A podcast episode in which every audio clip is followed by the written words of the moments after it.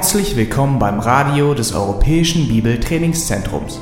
Unser Anliegen ist, dass der folgende Vortrag Sie zum Dienst für unseren Herrn Jesus Christus ermutigt.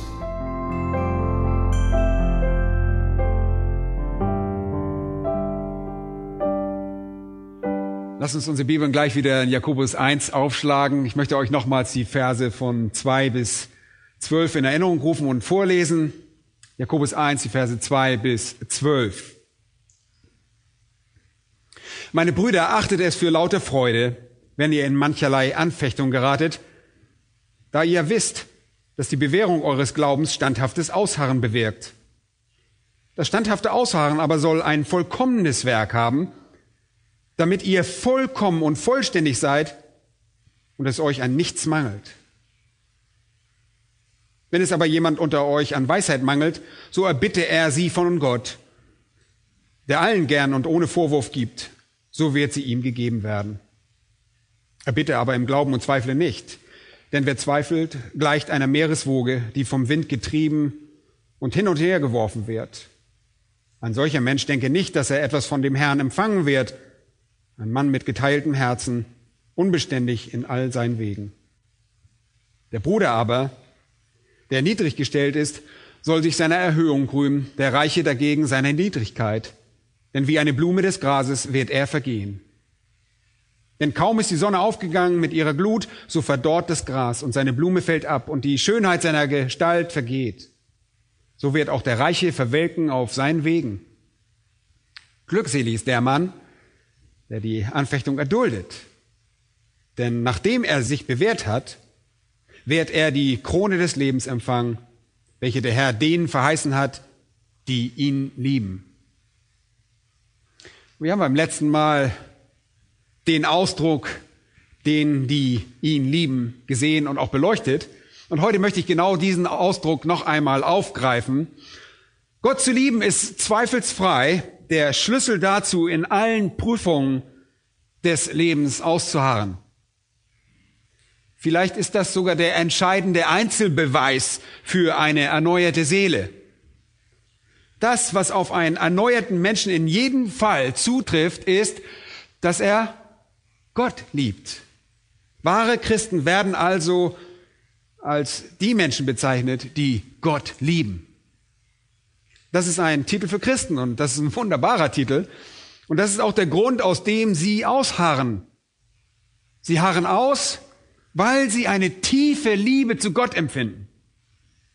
Egal welche Prüfung, welcher Kampf, welche Schwierigkeiten sie auch durchleben, sie harren aus, weil Gottes Liebe sie hält.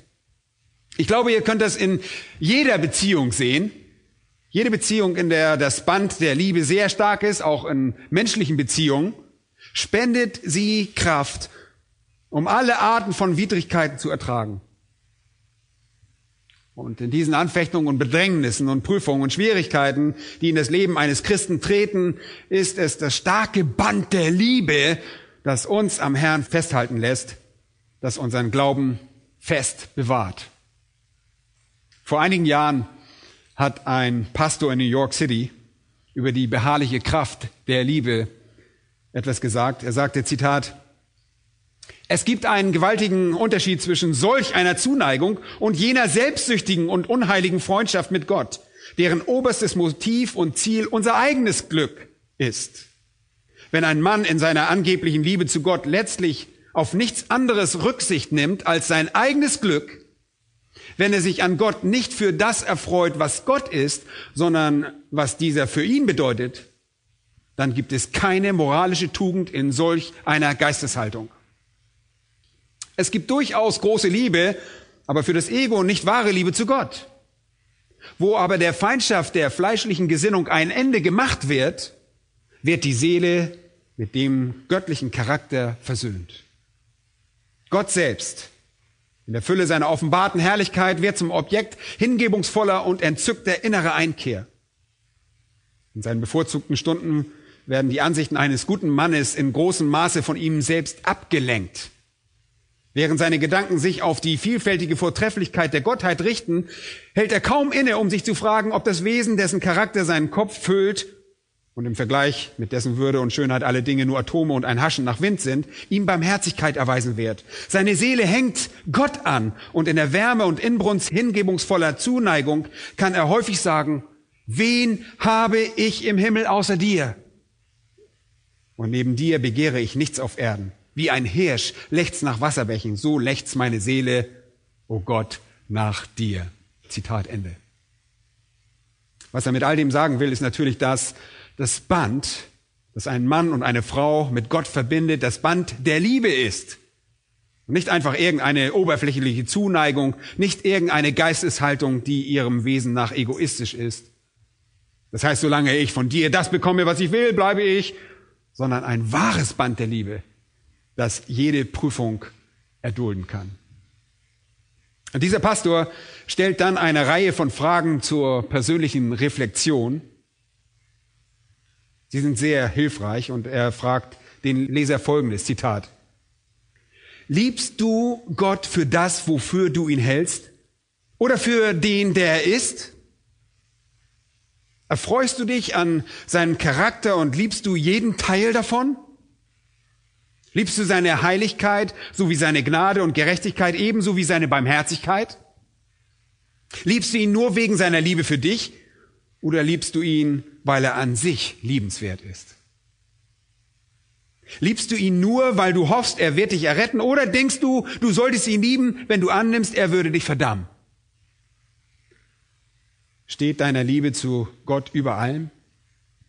Wen liebst du mehr als Gott? In wessen Charakter findest du mehr Schönheit? Wessen Glückseligkeit ist das Objekt wärmerer Begierden oder stärkerer Anstrengungen? Wem bist du dankbarer? Es kann nicht schwierig sein für dich, um diese Fragen zu beantworten. Es könnte gefährlich sein, aber es ist gewiss nicht notwendig, in einer solch offensichtlichen Sache einer Täuschung zu unterliegen. Zitat Ende. Und dann sagt er noch einen Satz. Gott vor allem anderen zu lieben, ist ein klarer Beweis eines erneuerten Herzens. Und das ist sehr gut ausgedrückt. Gott vor allem anderen zu lieben, ist ein klarer Beweis für ein erneuertes Herz. Jakobus sagt, die Menschen, die in Anfechtung ausharren, sind jene, die Gott lieben. Wunderbar. Und es gibt einige Dinge, die kein Beweis wahrer Liebe sind. Sie sind kein Beweis für die Realität eines lebendigen, errettenden Glaubens. Zum Beispiel äußerliche Sittlichkeit beweist das nicht. Und es gibt viele Menschen, die nach außen sehr sittsam sind, aber das beweist noch gar nichts. Sie lieben Gott nicht. Es gibt Menschen, die sehr viel theologische Kenntnisse haben, aber auch das beweist nichts. Es gibt viele Menschen, die viel über Theologie wissen, aber das bedeutet nicht unbedingt, dass sie Gott lieben. Religiöse Aktivität ist kein Beweis für echten, lebendigen Glauben. Es gibt alle möglichen Leute, die sich an religiösen Aktivitäten beteiligen, Gott aber nicht wirklich lieben. Selbst die Überführung der Sünde und die Furcht vor Gottes Gericht sind nicht unbedingt ein Beweis von echten, errettendem Glauben. Was ist also ein Beweis von rettendem Glauben? Das wollen wir sicherlich wissen. Nun, rettender Glaube beruht ganz gewiss auf wahrer Liebe für Gott. Aber was beweist, dass meine Liebe wahr ist? Was ist der Beweis für wahre Liebe?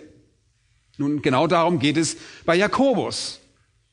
Genau darum geht es in der ganzen Epistel. Und Jakobus testet anhand einer ganzen Reihe von Prüfungen, ob ihr Gott liebt, ob die Empfängerschaft Gott lieben. Erstens gibt es die Prüfung der Schuld bei Versuchung, und damit werden wir uns später in Kapitel 1 befassen. Und dann prüft er unsere Reaktion auf das Wort Gottes. Dann gibt es das Prüfungskriterium der unparteiischen Liebe zu anderen. Dann gibt es das Prüfungskriterium der gerechten Werke in Kapitel 2. Das Prüfungskriterium der heiligen Sprache. Das Prüfungskriterium der demütigen Weisheit. Das Prüfungskriterium der weltlichen Lachsheit, das Prüfungskriterium der Abhängigkeit, das Prüfungskriterium des geduldigen Ertragens und der Wahrhaftigkeit und schließlich das Prüfungskriterium des Gebetslebens. All das sind Prüfungen, die ein Mensch, der Gott wahrhaftig liebt, bestehen wird. Aber das erste Prüfungskriterium, und damit befassen wir uns in diesen Versen, ist das Ausharren im Leid. Es offenbart, ob Liebe wirklich ein starkes Band ist, ob es echter Glaube ist, ob es wahrer Glaube ist. Wahrer Glaube, der durch wahre Liebe getragen wird, hart bei dieser Glaubensprüfung aus. In Vers 2 haben wir beim letzten Mal angemerkt, dass wir in mancherlei Prüfungen geraten. In Vers 3 haben wir auch angemerkt, dass das dazu geschieht, die Echtheit unseres Glaubens zu prüfen. Verschiedene Prüfungen kommen in unser Leben, um unseren Glauben zu testen und die Echtheit unserer Liebe zu beweisen. Das hat auch Petrus gesagt in 1. Petrus 1, 6 bis 8. Das ist genau dieselbe Sache. In Vers 12 fasst Jakobus diesen Abschnitt dann mit diesen ähnlichen Aussagen noch einmal zusammen. Der Mann, der sich in Prüfungen bewährt, wird belohnt werden und er wird sich als jemand entpuppen, den der Herr wirklich liebt. Und hier befassen wir uns also mit Anfechtungen als Prüfung für echte Errettung, die auf wahrer Liebe beruht. Und vergesst nicht, das griechische Wort Anfechtung lautet hier Perasmos, von dem Wort Perazzo. Das bedeutet auf die Probe stellen. Es ist ein Test, eine Prüfung des lebendigen Glaubens. Letztes Mal haben wir über die Tatsache gesprochen, dass wir als wahre Christen nicht nur ewiges Heil von Gottes Perspektive haben, sondern dass wir auch von unserem Standpunkt auch ausharren. Erinnert euch daran, das ist eine sehr, sehr wichtige Symmetrie. Der wahre Gläubige wird von dem Herrn gehalten, aber der wahre Gläubige hält sich auch immer am Herrn fest. Er hart in den Lebensprüfungen aus. Und so könnt ihr also auf eine Person blicken, die in Bedrängnis ist und die Echtheit eures Glaubens durch die Echtheit ihrer Liebe sehen, und zwar daran, ob sie sich an ihrem Glauben festhält oder nicht. Wenn es keine Prüfung oder keine Bedrängnis gibt, die ihr Vertrauen in Gott zerstören kann, dann zeigt diese Person in dieser Prüfung, dass sie lebendigen und rettenden Glauben hat. Wenn sie jedoch inmitten in der Prüfung aussteigt und Gott quasi verflucht oder ihnen den Rücken zukehrt, ihn verleugnet und ignoriert, dann zeigt sie damit, dass ihr Glaube tot ist.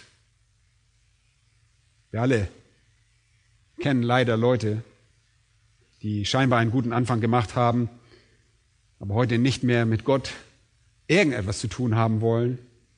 Und das sagt deutlich, dass dieser Glaube, als er einer schwierigen Prüfung unterzogen wurde, sich als tot herausstellte, nicht als lebendig. Andererseits, Leute, wie viele Leute kennen wir, die in schwierigen Prüfungen durchlebt haben, und letzten Endes bewiesen, dass sie tatsächlich einen lebendigen und rettenden Glauben hatten.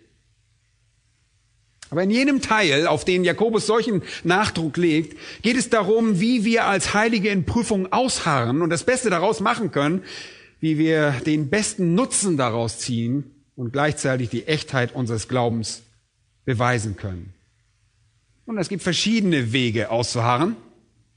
Und ausharren bedeutet, der Heilige hält sich in seiner Liebe, hält an seiner Liebe und seinem Glauben fest. Und mit welchen Mitteln?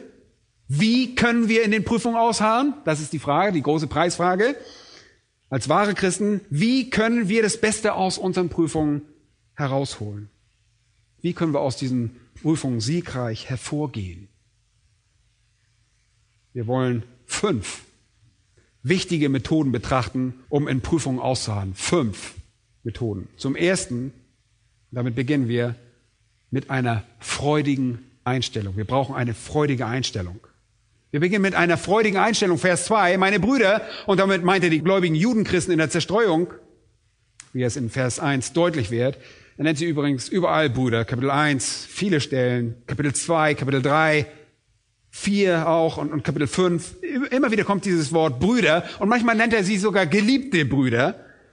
Er identifiziert sie also mit Brüder im Glauben und das Wort meine ist eine wunderbare, ein warmes Wort, das auf seine Identifikation mit ihnen ein gemeinsames Band herstellt.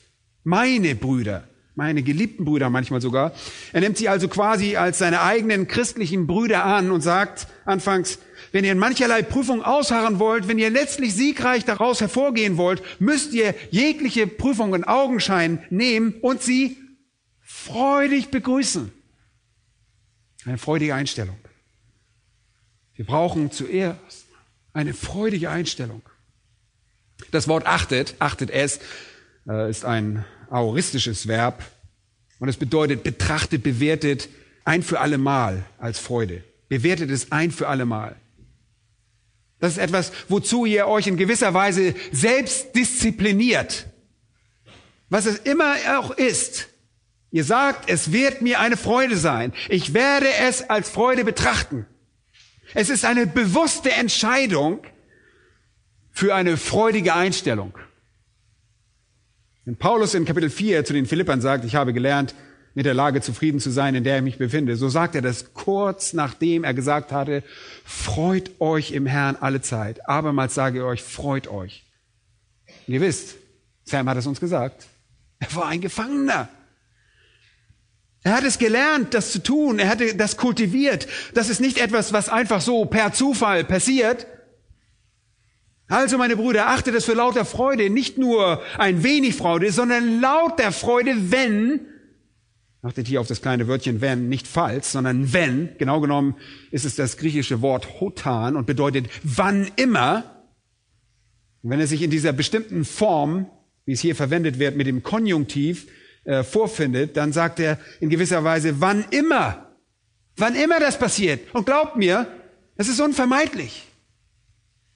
Wann immer du also stürzt, peripipto, ist die Vorstellung von jemandem, der urplötzlich in eine Prüfung fällt oder stürzt. Das wird hier verwendet. Das Wort wird nur an zwei weiteren Stellen im Neuen Testament verwendet. Zum einen in Lukas 10, Vers 30, wo die Geschichte des barmherzigen Samariters erzählt wird und der Mann die Straße entlang geht und unter die Räuber fällt. Ganz plötzlich. Das ist das Wort fallen. Es beinhaltet die Vorstellung, plötzlich, urplötzlich von Räubern überwältigt und überrascht zu werden. Und das wird auch in Apostelgeschichte 27, Vers 41 verwendet, wo Paulus ein Schiff nach Rom nahm und sagt, das Schiff lief auf eine Sandbank. Und wenn ihr schon mal segeln wart, dann wisst ihr, dass es sehr rau sein kann, wenn zwei Wassermassen aufeinanderstoßen, als pralle man gegen eine Mauer. Und so liefen sie an dieser Stelle, wo diese Wassermassen zusammenkamen, auf Grund. Das Wort bedeutet also ein ungeplantes, überraschendes, ungewolltes Ereignis, das einen quasi überwältigt. Peri ist übrigens ringsum. Es umgibt einen, es verschlingt einem geradezu. Alle von uns, hört mir gut zu, alle von uns, ich meine wirklich alle von uns, werden in unserem Leben irgendwann über etwas stolpern, überrascht werden und schockiert sein von plötzlichen Bedrängnissen um uns herum. Die Absicht dahinter ist, zu zeigen, dass es anscheinend keinen offensichtlichen Ausweg gibt. Christus hatte das. In Lukas 22, 28 sagt er zu seinen Jüngern, ihr aber seid die, welche mit mir ausgeharrt haben in meinem Perasmus, meiner Bedrängnis, in meinen Prüfungen. Die bei mir ausgeharrt haben, sagt er, in meinen Bedrängnissen, in meinen Prüfungen. Und es gibt wirklich keinen Ausgang. Sie umgeben uns. Jesus hatte Bedrängnisse nie gesucht, aber wisst ihr was? Er hat sie immer akzeptiert. Und er hat sich sogar an ihnen erfreut. Kennt ihr, natürlich kennt ihr das, Hebräer Kapitel 12, Vers 2, da heißt es, indem wir hinschauen auf Jesus, den Anfänger und Vollender des Glaubens, der um der vor ihm liegenden Freude willen das Kreuz erduldete und dabei die Schande für nichts achtete. Er durchlebte seine Bedrängnisse, weil er darüber hinausblickte auf die Freude, die er verwirklichen könnte, wenn die Bedrängnis vorbei wäre. Mit anderen Worten, was es bewirken würde. Später in Hebräer 12, Vers 11 heißt es, alle Züchtigung aber scheint uns für den Augenblick nicht zur Freude, sondern zur Traurigkeit zu dienen. Danach aber gibt sie eine friedsame Frucht der Gerechtigkeit denen, die durch sie geübt sind. Wenn ihr also seht, dass eine Prüfung auf euch zukommt, solltet ihr eine freudige Einstellung haben, weil ihr darauf warten könnt, wie der Herr euch durch diese Prüfung vollkommen machen wird. Und dann lernt ihr, die richtige Einstellung zu kultivieren. Und das war auch der Weg unseres Herrn Jesus Christus. Er erlitt Schmerzen, um zur Freude zu gelangen. Nun, sollten wir etwas anderes erwarten? Erinnert ihr euch noch an Matthäus 10, als Jesus das anspricht? Er sagte zu seinen Jüngern, als er sich darauf vorbereitete, sie auszusenden, dass sie nichts anderes erwarten sollten, als er erlitten hatte. Macht euch keine Illusion, erwartet genau das. In Kapitel 10, 25 sagt er, es ist für den Jünger genug, dass er wie sein Meister ist, und er redete hier weniger von Jüngerschaft als Vorbild, sondern Jüngerschaft als Leiden. Und dann sagt er in Johannes 15, wie sie mich hassen, werden sie euch hassen. Und wenn sie mich verfolgt haben, werden sie euch verfolgen. Kapitel 16 sagt er, der Tag wird kommen, wenn die Menschen denken, sie würden Gott einen Dienst erweisen, indem sie die Jünger töten. Können wir uns freuen, weil wir über die Prüfung hinaussehen? Können wir uns freuen, weil wir eine Schau darüber haben, dass der Herr durch die Prüfung ein vollkommenes Werk bringen wird? Achtet einmal kurz auf Johannes 16. Und wir haben uns viel zur Bedeutung von Prüfung in der letzten Botschaft schon angeschaut, dass wir diese quasi nur zum Abschluss anfügen. Aber in Johannes 16 und Vers 20 spricht Jesus und warnt in Wirklichkeit wieder seine Jünger. Da sagt er, wahrlich, wahrlich, ich sage euch, ihr werdet weinen und wehklagen, aber die Welt wird sich freuen. Mit anderen Worten, erwartete er seinen Tod und die Welt würde sich freuen, aber diejenigen, die ihn lieben, würden weinen und wehklagen. Und ihr werdet trauern. Hört mal, wie wunderbar. Doch eure Traurigkeit soll sich in was? In Freude verwandelt werden. Und dann veranschaulicht er das, und viele von euch verstehen das sehr gut. Wenn eine Frau gebiert, so hat sie Traurigkeit, weil ihre Stunde gekommen ist. Wenn sie aber das Kind geboren hat, denkt sie nicht mehr an die Angst, um der Freude willen, dass ein Mensch in die Welt geboren ist. Was für ein wunderbares Bild. Und in Vers 22, so habt auch ihr nun Traurigkeit. Ich werde euch aber wiedersehen, und dann wird euer Herz sich freuen, und niemand soll eure Freude von euch nehmen. Super, ne? Das gilt für das Leben eines jeden Gläubigen. Wenn uns irgendeine Prüfung ereilt, was auch immer es sein mag, müssen wir weise genug sein, um über diese Prüfung hinauszusehen und auf die Freude, die uns erwartet, wenn wir die Prüfung bestanden haben, wenn wir dadurch gestärkt wurden. Deshalb ist unsere Reaktion nicht ein wenig Freude, sondern lauter Freude, wie in Jakobus 1, nachdem wir zu der festen, definitiven Überzeugung gelangt sind, dass wir Prüfungen mit der richtigen Einstellung angehen werden. Wir können lauter Freude empfinden. Scheint paradox zu sein, aber das ist so. Manche Kommentatoren sagen, das bedeutet nur Freude und nichts weiter, was reiner Freude entspricht. Andere Kommentatoren sagen, das bedeutet unverfälschte Freude. Wieder andere Kommentatoren sagen, das bedeutet komplette Freude. Noch andere sagen völlige Freude, und am schönsten ist blanke Freude.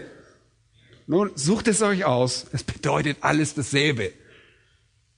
Aber das ist die Freude von jemandem, der die Prüfung seines Glaubens als Privileg erachtet, weil er weiß, dass diese Glaubensprüfung ihn näher zum Heiland bringen wird. Und er sehnt sich nach dieser Intimität und dieser Beziehung der Abhängigkeit, dass selbst die Prüfung zu einem willkommenen Freund wird. Habt ihr bemerkt, dass ihr in euren Prüfungen, die ihr in eurem Leben so erfahrt, viel empfindsamer für die Gegenwart Gottes seid? Habt ihr das gemerkt? Habt ihr gemerkt, dass euer Gebetsleben zunimmt, wenn ihr schwierige Zeiten durchlebt? Mir geht es so.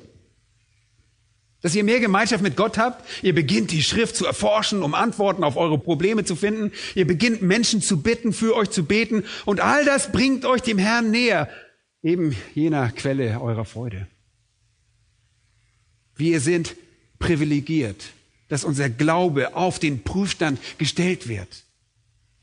Wir sind privilegiert zu leiden. Wir sollten es als ein Privileg betrachten und mit Freude annehmen. 1. Petrus 2,20 heißt es, wenn ihr für Gutes tun leidet und es geduldig ertragt, das ist Gnade bei Gott. Ihr leidet in Wirklichkeit in seinem Namen. Und vergesst nicht Hebräer 12. In Hebräer 12 wird klar, dass ihr noch nicht bis aufs Blut im Kampf gegen die Sünde widerstanden habt. Wisst ihr das? Ist euch das bewusst? Ich denke oft daran, wir haben nicht so viel gelitten wie Jesus. Habt ihr je darüber nachgedacht? Ich denke viel darüber nach, wenn ich eine Prüfung durchlebe, und die kommen alle naslang wieder vor bei mir. Und wenn es schwierig wird, dann frage ich mich gerade das. Dann denke ich, weißt du was, so schlimm ist das mit deinem Leid nicht. Ich habe noch in keiner Weise so aufs Blut widerstanden wie der Herr Jesus Christus. Wenn er das Kreuz erdulden und es als freudige Gelegenheit betrachten konnte, um seine Sache für Gottes Plan zu erreichen, wieso kann ich dann nicht meine kleine Prüfung nicht ebenfalls freudig erdulden? Aber ich blicke nicht nur auf Christus als Vorbild, sondern da ist auch der Apostel Paulus, der Christus so ähnlich zu sein scheint, wie nur irgendein Mensch es sein könnte. Und die ganze Zeit während der Prüfung durchlebt, scheint er in der Lage zu sein, sich daran zu freuen. Egal, was passierte. Ist euch das mal aufgefallen? Das macht so Spaß, sich die Sachen von Paulus anzusehen. Ich denke dabei oft an Apostelgeschichte 16. Das ist wirklich meine Lieblingsgeschichte hier. Es ist Mitternacht und Paulus und Silas sitzen im Knast. Und Leute, dieses Gefängnis, das war kein modernes Gefängnis, so bequem wie manche modernen Gefängnisse sind heute. Das war ein dreckiger Ort. Dort gab es keine sanitären Anlagen.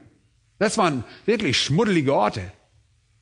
Und nicht nur das, die Gefangenen wurden auch in sogenannte Schandstöcke gesteckt. Das heißt, Arme und Beine wurden gestreckt, sodass ihre Gliedmaßen wirklich auseinandergezogen wurden. Ihre Beine wurden gestreckt, sodass sich ihre gewissermaßen Gliedmaßen wie Wünschelruten auseinandergingen. Und dadurch verknoteten sich ihre Muskeln, weil sie sich nicht bewegen konnten und gleichzeitig gestreckt wurden. Aber hier sind sie nun, in diesem Zustand, in diesem dreckigen Loch, in diesem Schandstock, und befinden sich im Gefängnis. Ihr Leben steht auf dem Spiel. Und wir lesen, um Mitternacht aber beteten Paulus und Silas und lobten Gott mit Gesang. Wow, das ist eine freudige Einstellung inmitten sehr großer Bedrängnis. Aber das scheint das Schicksal von Paulus gewesen zu sein, 2. Korinther 12. Vielleicht erinnert ihr euch daran, dass Paulus einen Dorn im Fleisch hatte, einen Engel Satans, der ihn mit Fäusten schlug. Ein großes Problem, dessen wegen Paulus dreimal den Herrn gebeten hatte, von ihm abzulassen. Und das Problem ging nicht weg. Und Gott sagt, lass dir an meiner Gnade genügen. Es ist nicht nötig, dass ich diese Prüfung für dich wegnehme, dass ich sie eliminiere. Du brauchst die Gnade, sie zu ertragen. Ich gebe dir diese Gnade, denn meine Kraft wird in der Schwachheit vollkommen. Und deshalb sagt Paulus, darum will ich mich am liebsten viel mehr meiner Schwachheiten rühmen, damit die Kraft des Christus bei mir wohne. Nun, auch ihr solltet euch in eurer Prüfung freuen. Erstens bringt sie euch näher zum Herrn. Zweitens habt ihr dadurch das Privileg, Anteil an seinem Leid zu haben. Und drittens lässt die Prüfung euch was? Demütig bleiben. Wir bleiben echt demütig. Sie bewahrt eure Abhängigkeit, und das ist ein Privileg. Betrachtet einmal Philipper Kapitel 1.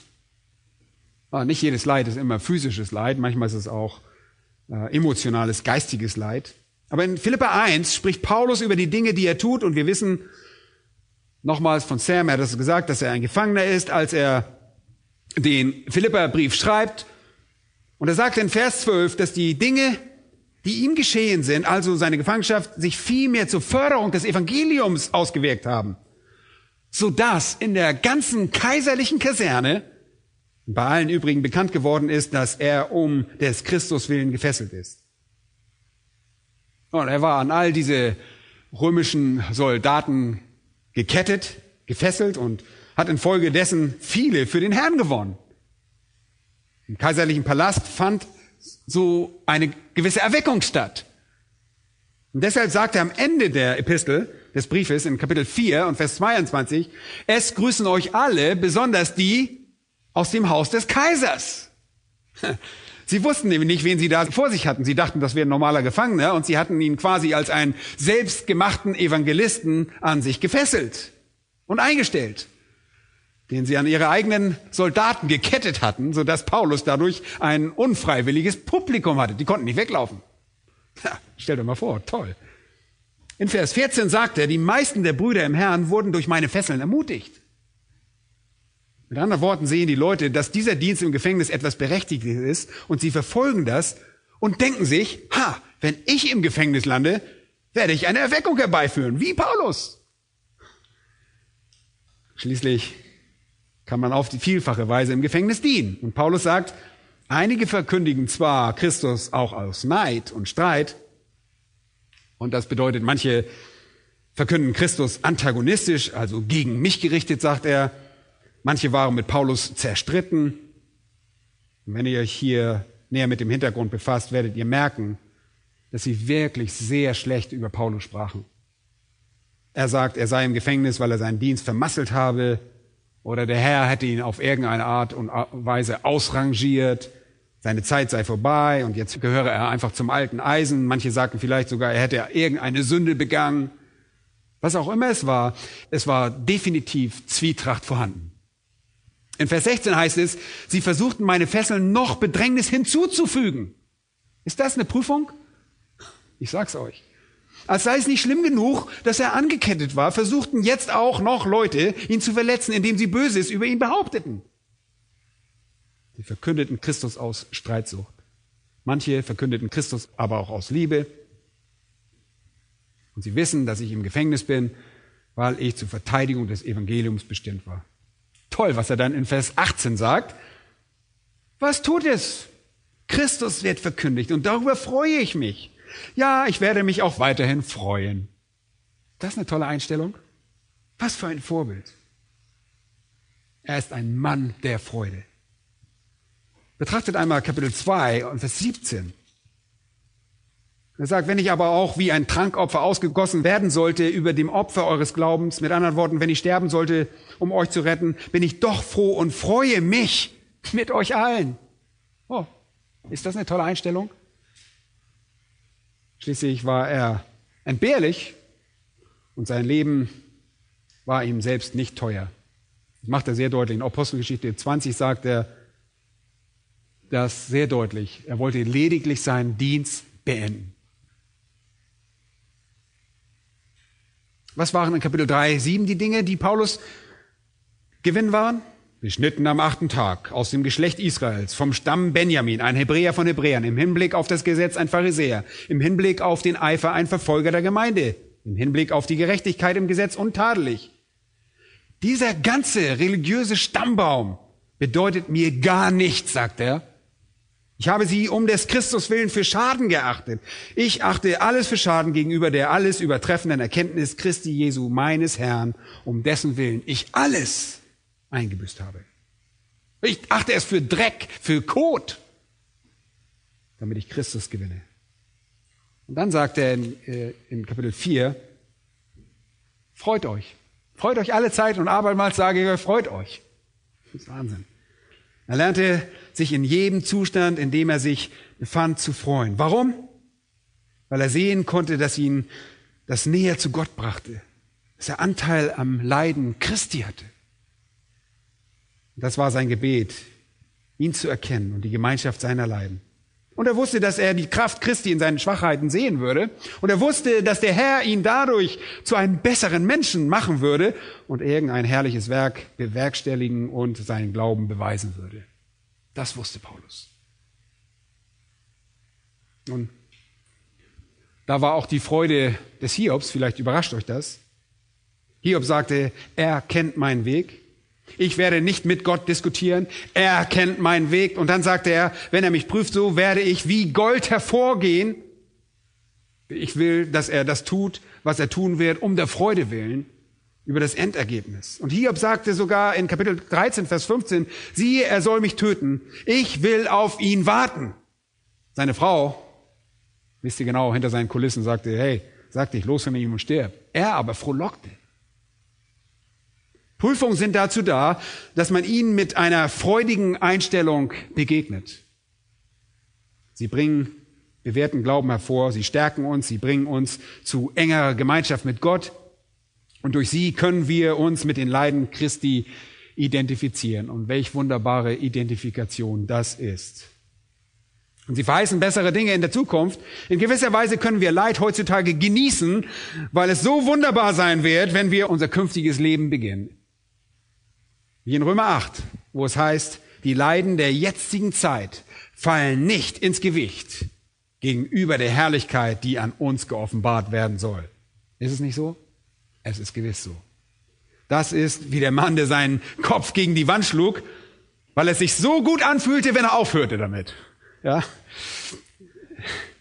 er wird sich so gut anfühlen, wunderbar sein, wenn alles vorbei ist. Was für ein Privileg. Wo beginnt ihr also mit euren Prüfungen? Ihr beginnt mit einer freudigen Einstellung, weil ihr all die kleinen Dinge kennt, die Gott durch diese Prüfung in euer Leben bringt. Wie wunderbar ist es, euren Glauben bewährt zu sehen, euren Glauben gestärkt zu sehen, wie vielleicht irgendeine Sünde aus eurem Leben eliminiert wird, vertrieben wird, euer Herz mit Hoffnung auf einen besseren Tag zu erfüllen. Wenn ihr keine Prüfung erleben müsst, euch zu mehr Gebet und Gemeinschaft mit Gott motivieren lasst, euch eine Identifikation mit Christus zu ermöglichen. Was für eine wunderbare Angelegenheit. Es ist Anlass zur Freude. Warren Wiersbe schrieb in seinem Philipper-Kommentar einen ausgezeichneten Abschnitt. Er sagte, Zitat, unsere Werte bestimmen unsere Bewertungen. Wenn uns Bequemlichkeit mehr wert ist als Charakter, werden Prüfungen uns verstimmen. Wenn uns das Materielle und Physische mehr wert sind als das Geistliche, werden wir nicht in der Lage sein, es für lauter Freude zu achten. Wenn wir nur für die Gegenwart leben und die Zukunft vergessen, werden Prüfungen uns bitter machen. Nicht besser, Zitat Ende. Und damit hat er vollkommen recht. Eure Werte bestimmen eure Bewertung. Hört mir gut zu. Wenn ihr eure Prüfung nicht als Freude erachten könnt, stimmen eure Werte nicht. Versteht ihr das? Dann stimmen eure Werte nicht. Dann stimmen eure Werke nicht und ihr seht nicht, dass Gott damit ein Ziel verfolgt. Deshalb können wir nicht anders als nur freudig sein. Walter Knight schrieb einmal, Zitat, über jedes Maß hinaus bedrängt, auf der ganzen Strecke bedrängt, so intensiv bedrängt, dass er unsere Kraft zu übersteigen scheint, im Körper und der Seele bedrängt, im Verstand bedrängt, bis die dunklen Wogen rollen, bedrängt von Feinden und bedrängt von Freunden, Bedrängnis über Bedrängnis, fast bis ans Lebensende. Gedrängt zur Liebe für den Stab und den Stecken, gedrängt zur Erkenntnis, dass es keinen Helfer außer Gott gibt. Gedrängt zur Freiheit, wo sich nichts festklammert. Gedrängt zum Glauben an unmögliche Dinge. Gedrängt zu einem Leben im Herrn. Gedrängt zu einem Leben, das sich in Christus ergießt. Zitat Ende. Ist das nicht wunderbar? Und das ist es genau, wozu er euch drängen will. Und Amy Carmichael sagte einmal, Zitat, hast du keine Narben? Keine verborgene Narbe am Fuß, der Seite oder an der Hand? Ich höre, wie du im Land als mächtig besungen wirst. Ich höre sie deinem heilen, aufsteigenden Stern zu jubeln. Hast du keine Narben? Hast du keine Wunden? Doch ich wurde verwundet, von den Bogenschützen erschöpft, lehnte ich mich gegen den Baum, um zu sterben, und zerrissen von den gefräßigen Tieren, die mich umschlossen, schwanden mir die Sinne. Hast du keine Wunden? Keine Wunden, keine Narben? Ja, wie der Herr, so soll der Diener sein, und durchstochen sind die Füße, die mir folgen. Aber deine sind unversehrt. Der kann nicht weit gepilgert haben, der weder Wund noch Narben plagen. Zitat Ende. Die Freude und das Privileg, in unserem Körper die Male Christi zu tragen und Prüfungen zur Stärkung unseres Glaubens zu tragen, ist groß. Eine freudige Einstellung. Und ich möchte auch eine zweite Sache euch sagen, ein Mittel, um in Prüfungen auszuharren. Nicht nur eine freudige Einstellung, sondern auch ein einsichtiger Verstand. Wir brauchen einen einsichtigen Verstand. Achtet einmal auf Vers 3. Wie lautet der Ausdruck am Anfang von Vers 3? Da ihr ja wisst. Und das hat mit dem Verstand zu tun. Ihr sollt nicht nur eine freudige Einstellung haben, sondern einen einsichtigen Verstand. Und das griechische Wort dafür lautet ginosko und beinhaltet die Vorstellung von Erkenntnis und Kenntnis, die auf persönlicher Erfahrung basiert. Die persönliche Kenntnis, die wir erworben haben, weil wir selbst der Wahrheit begegnet sind. Da ihr ja wisst. Und damit meint er, wenn ihr eine Prüfung siegreich überstehen wollt, wenn ihr ausharren wollt, dann müsst ihr einige Dinge wissen. Dann müsst ihr einige Dinge verstehen. Christus empfand Freude, als er das Kreuz ertrug, weil er wusste, was geschehen würde. Er wusste, was kommen würde. Und auch ihr müsst einige Dinge wissen. Was müssen wir wissen? Nun, da ihr ja wisst, jetzt kommt es, dass die Bewährung eures Glaubens standhaftes Ausharren bewirkt. Ihr müsst also wissen, dass das, was in eurem Leben geschieht, etwas sehr, sehr Nützliches hervorbringen wird. Was solltet ihr wissen, um in Prüfung auszuharren? Was müsst ihr wissen? Nun, als erstes müsst ihr wissen, dass euer Glaube auf den Prüfstand gestellt wird. Dann fragst du, warum soll ich denn das wissen? Und weil es, wenn ihr das Ende eurer Prüfung überstanden habt und euch euren Glauben bewahrt habt, gut ist, zu wissen, dass ihr was seid, dass ihr echt seid. Und das ist wunderbar. Wenn ihr mich fragt, wie ich weiß, dass ich Christ bin, würde ich es unter anderem so sagen. Nun, ich liebe den Herrn aus ganzem Herzen. Gewiss nicht so sehr, wie ich das sollte, aber ich liebe ihn mit allem, was ich glaube, dass ich ihm geben kann. Und deshalb weiß ich, dass ich ihn liebe, dass ich Christ bin, wegen meiner Liebe für den Herrn. Aber ich weiß auch, dass ich Christ bin, weil ich schwierige Situationen durchgemacht habe und sie überstanden habe. Und all meine Hoffnung und Vertrauen immer noch in Gott sind. Ihr müsst also wissen, dass euer Glaube getestet wird. Alles, was legitim ist, wird auf den Prüfstand gestellt werden. Und die Bestätigung wahren Glaubens, Leute, sollte eine wunderbare Sache sein. Was für eine Ermutigung zu sehen, dass mein Glaube echt war, dass ich die Prüfung durchgemacht und bestanden habe. Ist es nicht so? Das griechische Wort für Bewährung, dokymion, bedeutet Beweis. Ihr müsst wissen, dass der Beweis eures Glaubens standhaftes Ausharren bewirkt. Werke, das Wort Werke bedeutet etwas zu erreichen oder zu bewerkstelligen. Ihr solltet nie denken, dass Prüfungen nichts bewerkstelligen. Das tun sie. Das tun sie in jedem Fall. Anfechtungen, beziehungsweise alle Prüfungen, die in unser Leben treten, sind dazu da, etwas zu bewirken. Sie sollen etwas hervorbringen, sie sollen etwas erzeugen. Und was ist das hier? Hypomone. Und das ist nicht Geduld. Es ist nicht Geduld.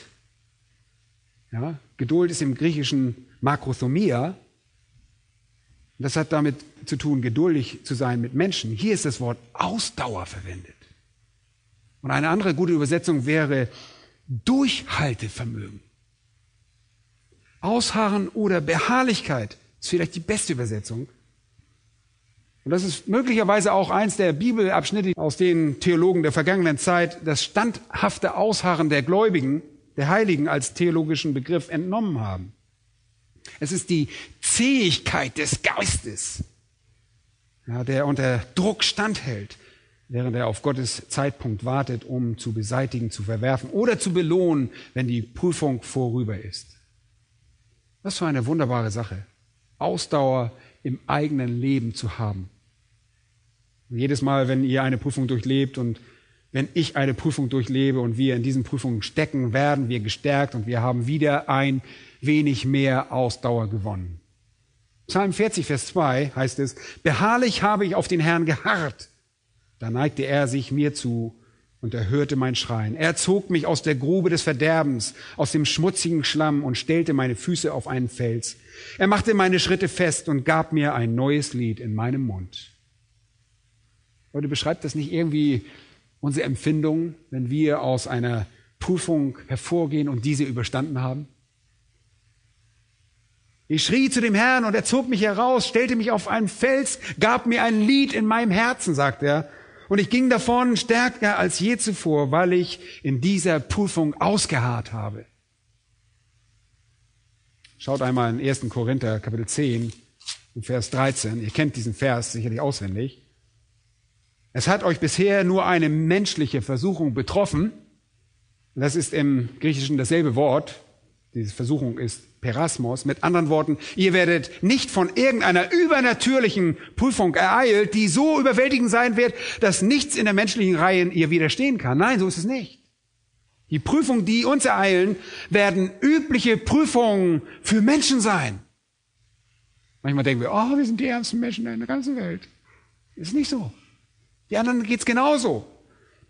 Hört gut zu. Gott aber ist treu. Er wird nicht zulassen, dass ihr über euer Vermögen versucht werdet. Denkt mal darüber nach. Nun hat jeder Mensch dieselbe Fähigkeit, in Prüfungen auszuharren. Hat er das? Nein. Ein neubekehrter Christ mit beschränkter Kenntnis und eingeschränktem Verständnis und sehr eingeschränkter Erfahrung wird nicht in der Lage sein, Prüfungen auf demselben Niveau zu erdulden wie vielleicht jemand anders. Und ich glaube, was der Apostel hier verspricht, ist, dass Gott euch nie Prüfungen aussetzen wird, die wir nicht bewältigen können, ohne euch vorher anderen Prüfungen auszusetzen, die euch für Prüfungen auf diesem höheren Niveau vorbereiten. Und das ist das Versprechen, das in 1. Korinther 10, Vers 13 verborgen ist. Wir werden in unserem Leben nie von einer Prüfung ereilt, die vollkommen überwältigend für uns sein wird. Zuerst wird der Herr uns Prüfungen bringen, die unseren Glauben auf den Prüfstand stellen, unseren Glauben stärken, Ausdauer hervorbringen, damit wir allmählich unseren Aktionsradius erweitern können, größere Prüfungen erdulden können und bereit sind, solchen Prüfungen ins Auge zu sehen. Der souveräne und treue, seine Verheißung bewahrende Gott, der seinen Kindern Sicherheit bietet, tut das auf persönliche, intime Weise an allen Tagen und allen Stunden eures Lebens.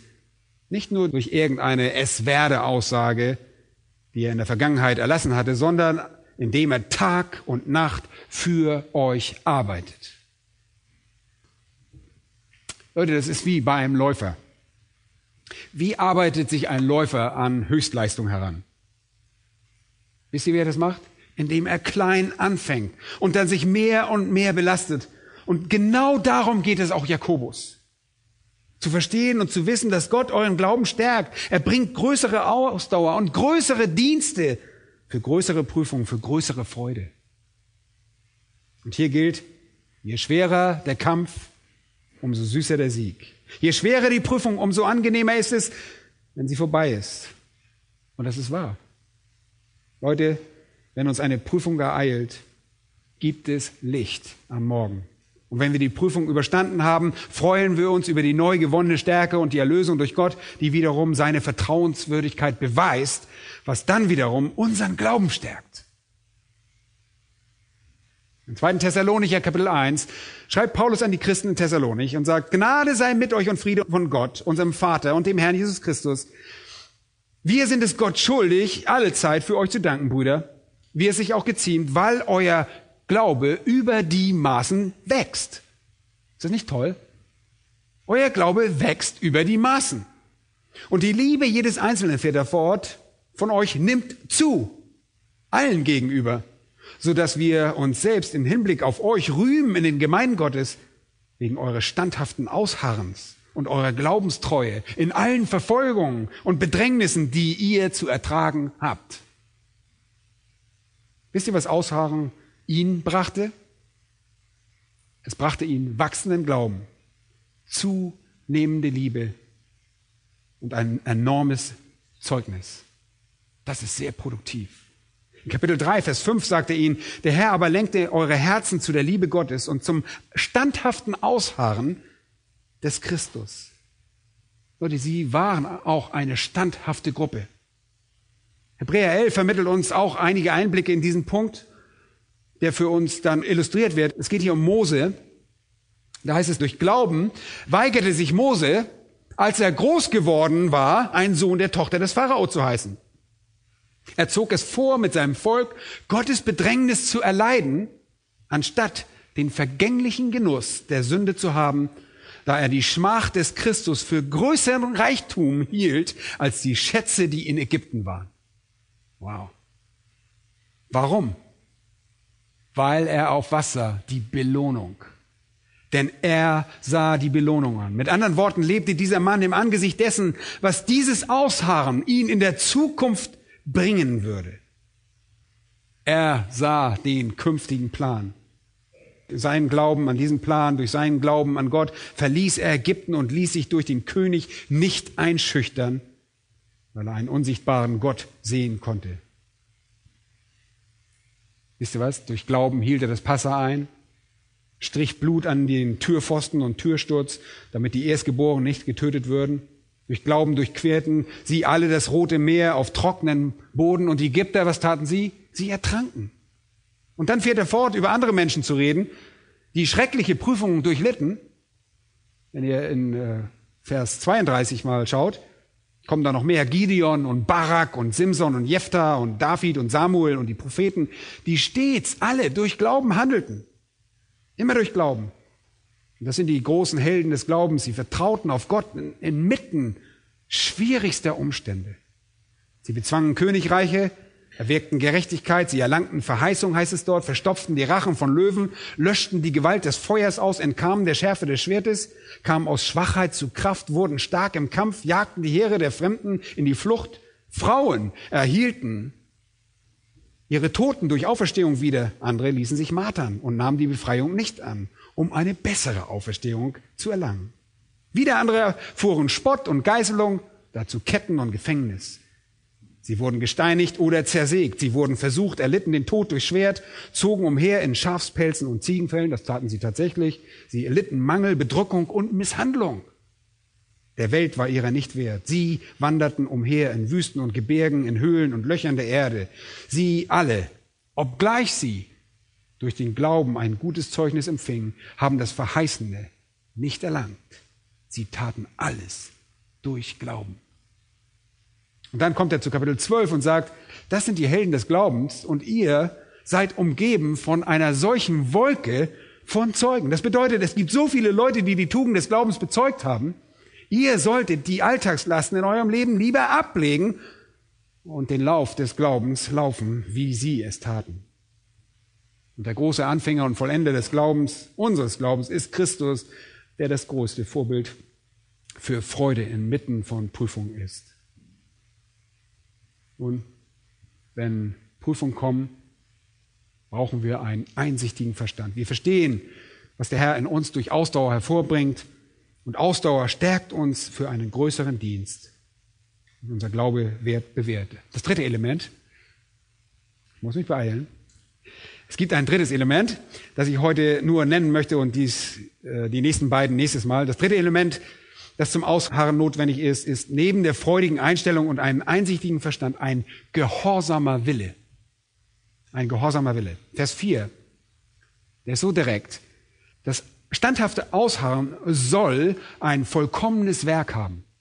Dieses soll ist im Original ein Gebot im Präsens aktiv. Lasst Gott sein Werk tun. Es ist ein Imperativ, es ist ein Befehl. Lasst das Ausharren, das bewirken, was Gott vorgesehen hat. Das ist ein Gebot, das Gehorsam verlangt. Er sagt hier also, wir sollen uns der Anfechtung der Prüfung unterordnen. Kämpft also nicht dagegen an, streitet nicht darüber. Droht Gott nicht mit der Faust.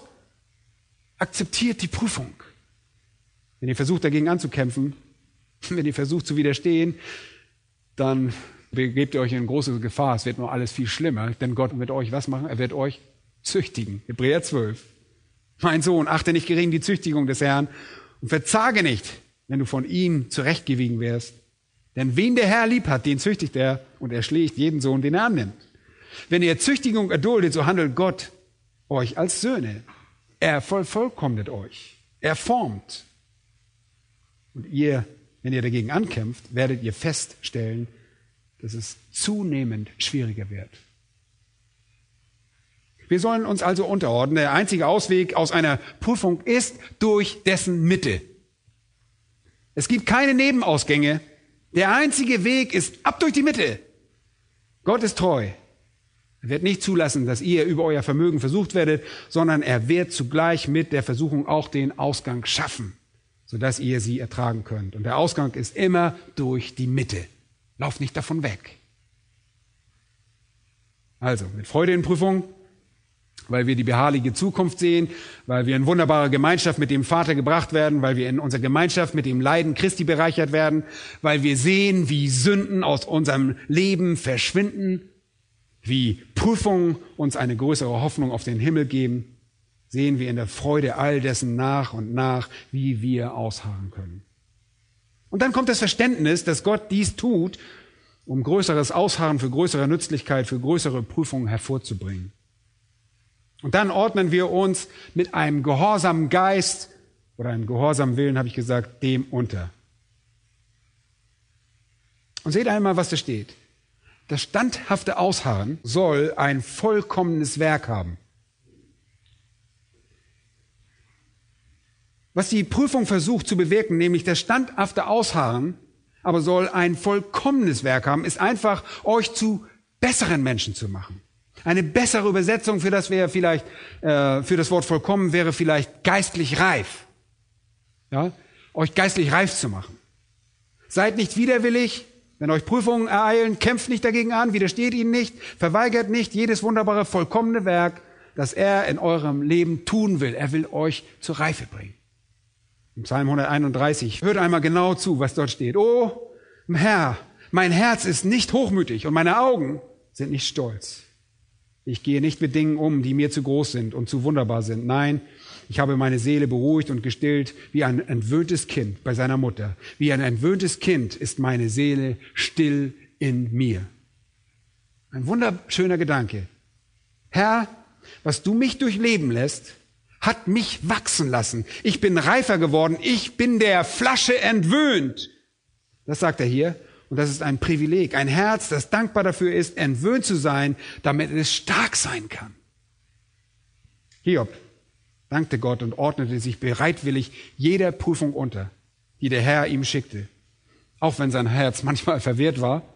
Aber wisst ihr, was interessant ist? Es waren nicht die Umstände, die Hiob verwirrten. Es waren nicht die Umstände, die ihm zu schaffen waren. Es war die Tatsache, dass er keine Antwort von Gott bekommen konnte. Das war es, was ihm zu schaffen machte. Er fragte immer wieder und er erhielt keine Antwort. Das war das Problem. In Hiob 5, Vers 7 sagt Eliphas, der Mensch ist zum Unglück geboren, wie die Funken nach oben fliegen. Ich jedoch würde Gott suchen und meine Seele darlegen, der große, unerforschliche Dinge tut, Wunder, die nicht zu erzählen sind. Er gießt Regen auf die Erde und sendet Wasser über die Fluren. Er erhöht die Niedrigen und die Leidtragenden erlangen das Heil.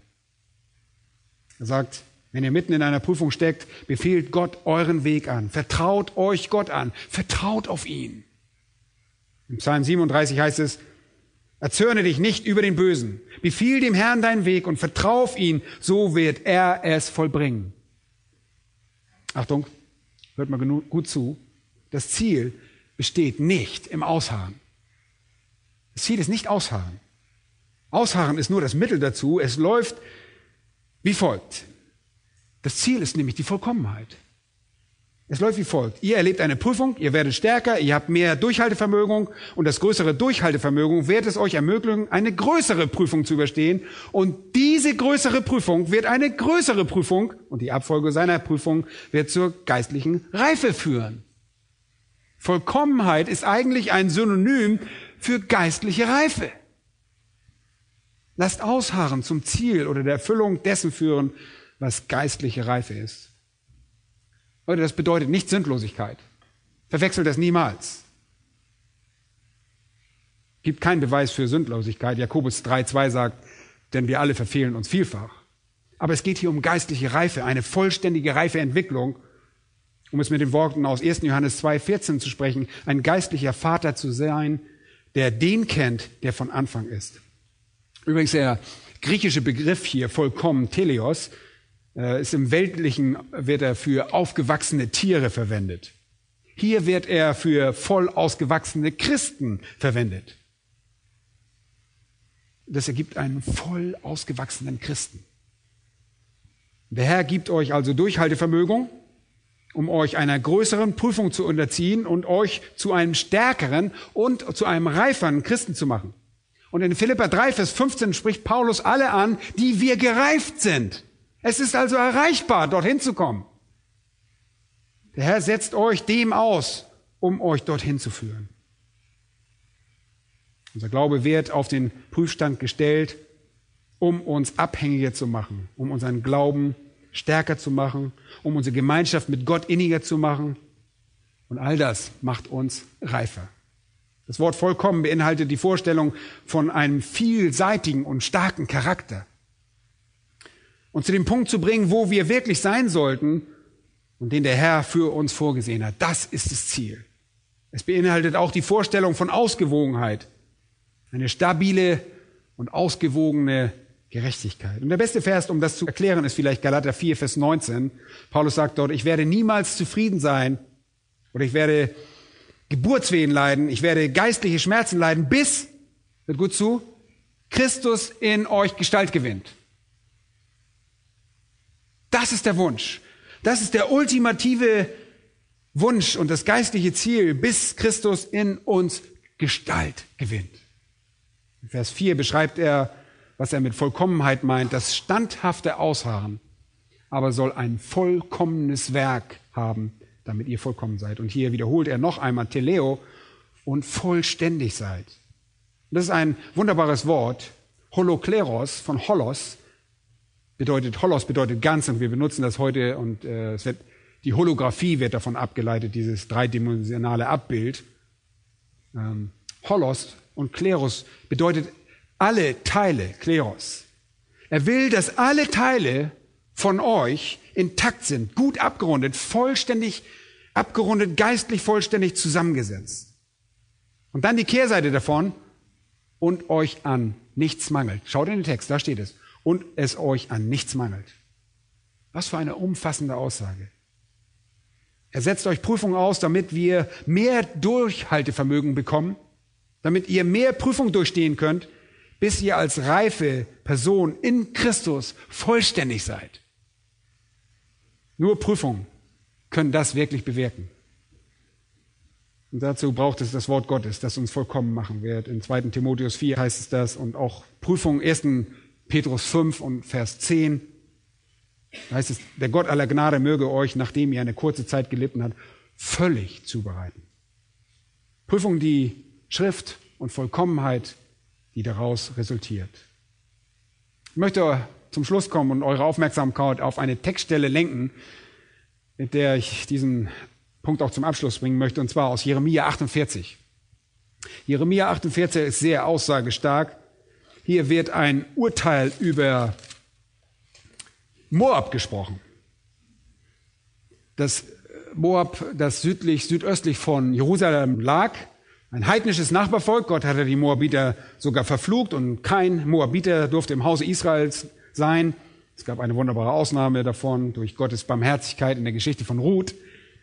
Aber ich möchte, dass ihr einmal Vers 11 auf Folgendes achtet. Da heißt es, Moab ist von seiner Jugend an sorglos gewesen. Wisst ihr, was das Problem von Moab ist? Moab ist gottlos, Moab ist nicht erneuert, Moab ist zerstreut.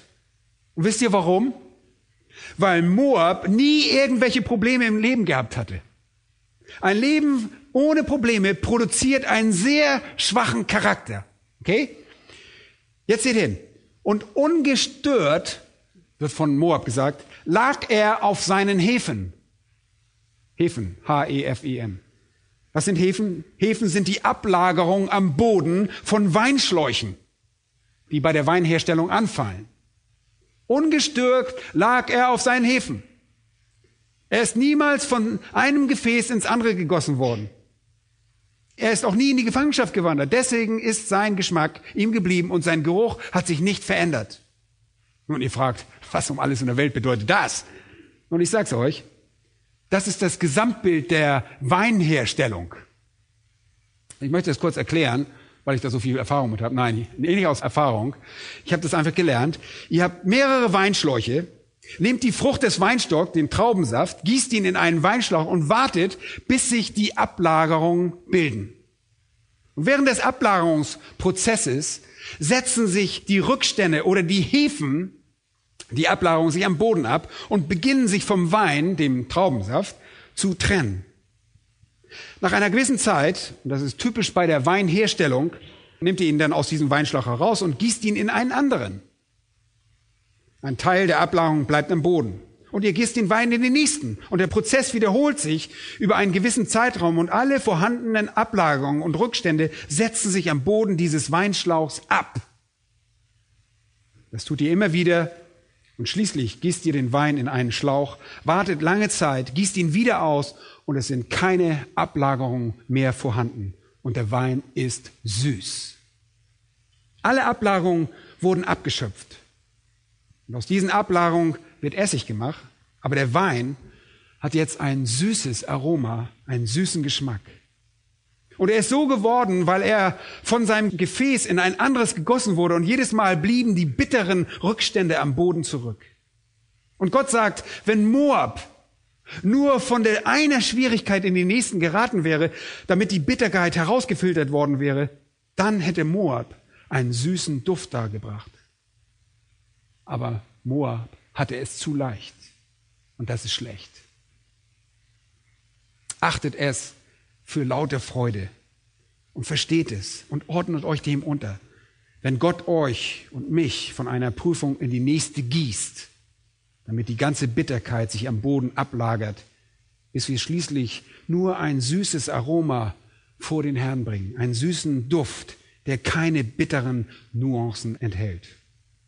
Mit diesem Gedanken im Hinterkopf freuen wir uns an unseren Prüfungen. Wir verstehen das vollkommene Werk und sind bereit, uns unterzuordnen. Wenn ihr Prüfung mit einer solchen Einstellung angehen könnt, werdet ihr den Sieg über Schwierigkeiten erringen. Und es gibt noch zwei weitere Punkte, mit denen werden wir uns nächstes Mal beschäftigen. Lasst uns noch beten.